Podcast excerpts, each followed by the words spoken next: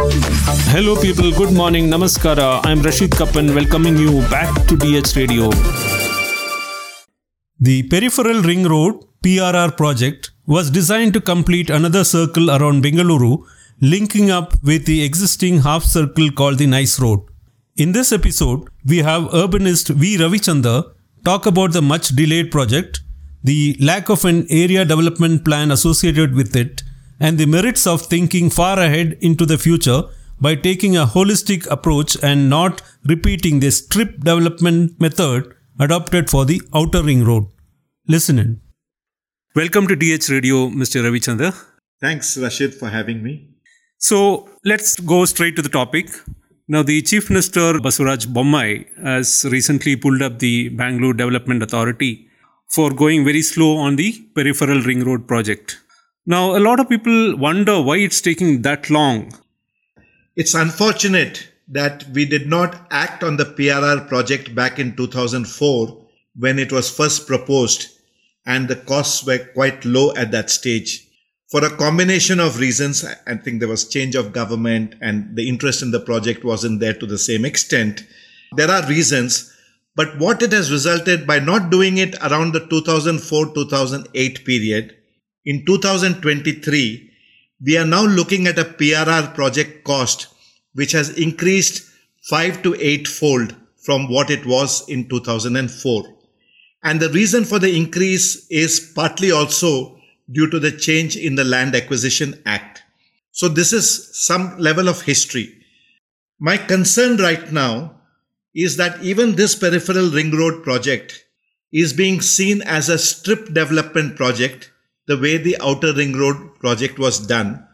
And that is a wrong way to go about it in its conception to see it as a strip development. It should be seen as a larger area development, and I will elaborate what I mean by that.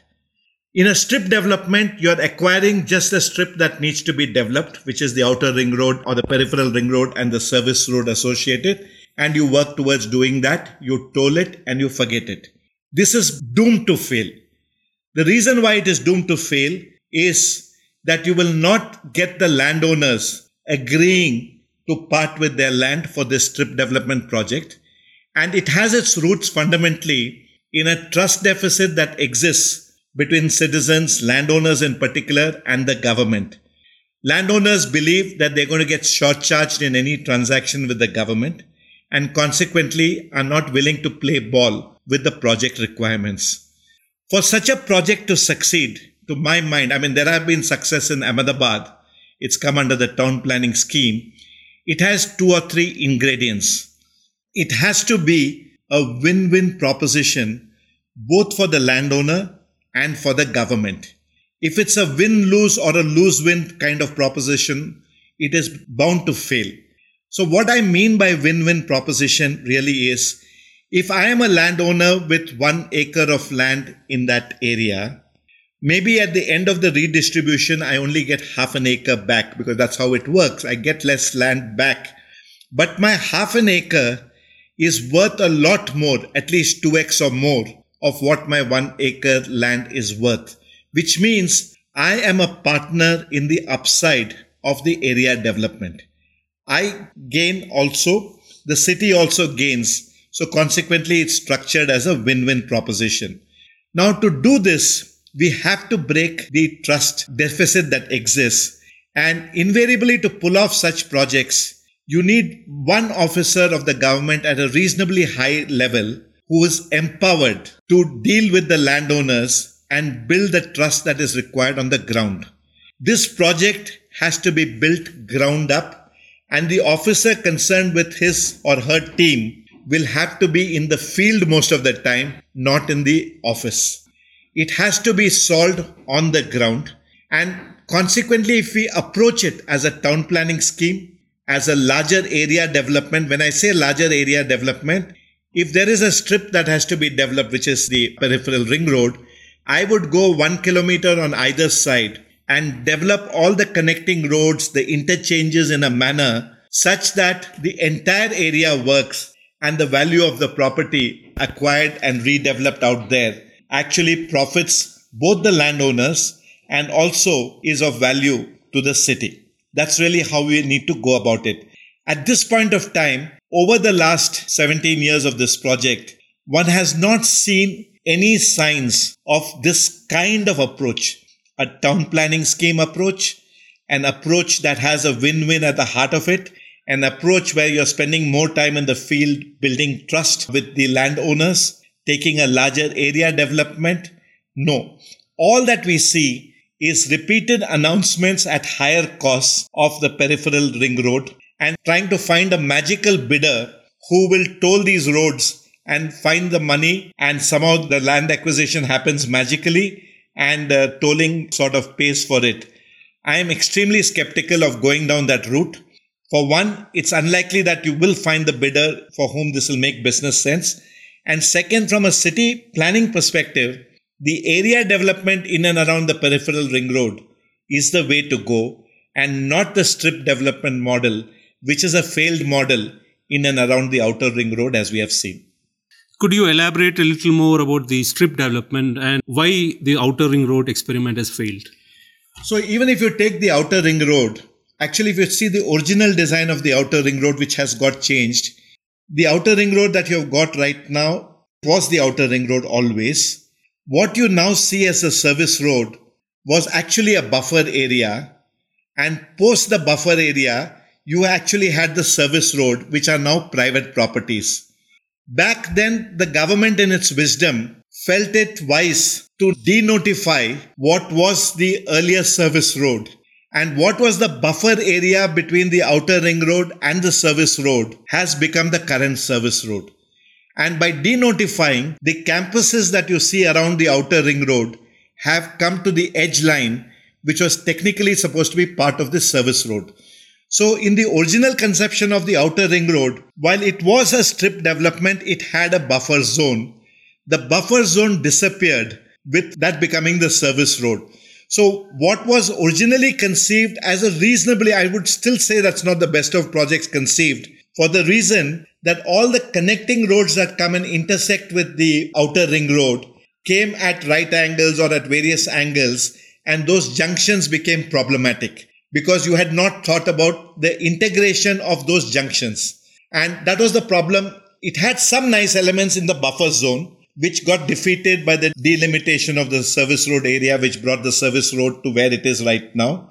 But it would have been much better, even if in the outer ring road, we had taken this one kilometer on either side and done it more as a larger area development as opposed to the way it was done.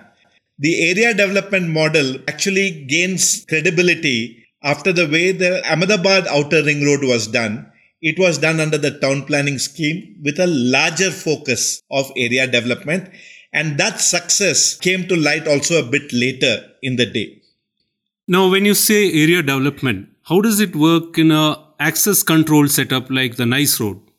So, as far as the ring road is concerned, there will be a charge to get onto the road because you need to this thing. So, which means the government will have to give an alternate road to be able to navigate it. So, when you do the area development, you're essentially creating a street grid. You're creating parallel roads on which people can go without coming onto the toll road.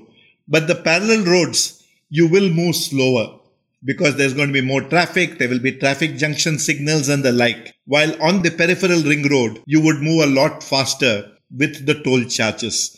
So essentially, wherever you toll, the law is very clear that you have to have an alternate way where you can take the routes without having to pay the toll.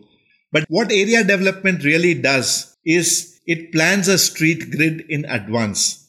Now, the reason Jayanagar works, Rajaji Nagar works even today is fundamentally there is a street grid in place so that you have alternate avenues to evacuate and enter in case a particular road is crowded. Today in the Whitefield area and in the Outer Ring Road area, the reason it doesn't work is you have no street grid. You have these large campuses, you have the village roads, and consequently the problems that you see on those roads is because of the absence of a street grid. So an area development essentially ensures that there is a street grid in place. And one of the best examples of street grid, New York was conceived as a grid of streets 150 years ago And that grid of streets works even today in 2023, what was conceived 150 years ago. So thinking street grids, thinking area development is the way to go and not point projects saying I just need to do the peripheral ring road, come what may. Okay. Now we have a nice road, right? As a concentric circle around one part of Bangalore. Now the peripheral ring road is designed to be integrated to this nice road. So we complete the entire circle. Now what kind of integration issues do you foresee? There will be challenges because the roads are not going to be contiguous to each other. So there will be roads where you will end up leaving the nice road coming onto the common roads that exist and then again rejoining the peripheral road. So there will definitely be interconnectivity issues. Plus, I do not know the nature of the contract with NICE as to how such integration, what is provided for in the contract. So I think there are going to be challenges. Therefore, a seamless working of the peripheral ring road integrating with the NICE road, I think might be a bridge too far. There will be challenges in integrating it. And the option for the government is to consider whether they want to do the peripheral ring road as one ring road which is fully under their control in a contiguous manner. And the nice road serves a certain sub purpose within that. Those are alternatives to be considered. Whether you want to go down that route or do you want to integrate the PRR with the nice corridor? There are choices to be made. You need to do the cost economics. You need to do the feasibility. And you'll also need to evaluate the nature of the contract that exists with NICE, which allows you to do this. Now, one last question. We have many cities across the world which have concentric roads yes. around it, like Moscow, for instance, Beijing. So, what kind of master planning you can do with this in mind? So, for example, Beijing, I just mentioned, I think they are on their eighth ring road. I mean, we are not able to build our second peripheral ring road itself, which would be the second after the outer ring road. The point, therefore, is in the master plan, you really need a 50, 75 year kind of perspective plan of how you see the larger regional development. Ideally, this should be done by the BMRDA, which has the 8,000 square kilometer mandate. And ideally, while you may build a decade from now, etc., conceptually, it's like the metro. Even the metro, the way we approached it was wrong. We just started with uh, three or four stations and say, let's get started. Ideally, the metro, you need to think of the 300, 400 kilometer network on day one. You need to visualize all the interchange spots, junctions, and make sure the interchange is below ground. And you need to plan all that. You may build it over 40 years, but the planning of the 400 kilometers needs to be done at the very beginning. Otherwise, you'll end up with the problem that you have spoken about, Rashid, of the interchange between the underground coming up near MG Road and the existing overground, those kind of challenges. So to come back to your question, the master plan needs to be a 50, 75. You don't need to do everything right now, but you need to have a sense. It has to take into account the contours and the land natural boundaries, the lake bodies. It needs to take into those environmental aspects while you're planning and we are very fond of saying that we're going to have satellite cities around Bangalore. Those kind of thinking needs to happen now, saying that as these ring roads happen, the intersection of the arterial roads with the ring roads. For example, we typically have about 10 arterial roads going out of Bangalore, whether it be the Kanakapura road or the Bannerghatta road and the like. So you have these various roads that you go, the Tumkur road and the like. So then you have to visualize logically the intersection of the arterial roads with these kind of ring roads.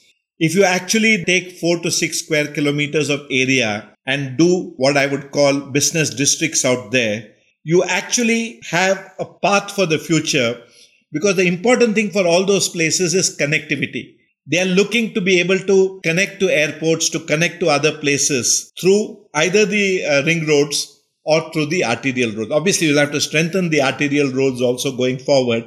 But the intersection of the arterial roads and the ring roads are logical business districts, logistic districts, warehousing districts, and a whole lot of things you can think about, which you can do at those kind of logical intersection points of ring roads with arterial roads.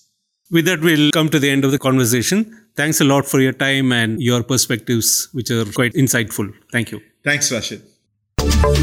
And that's all we have for you today. To keep you updated on all things news and views, head straight to deccanherald.com.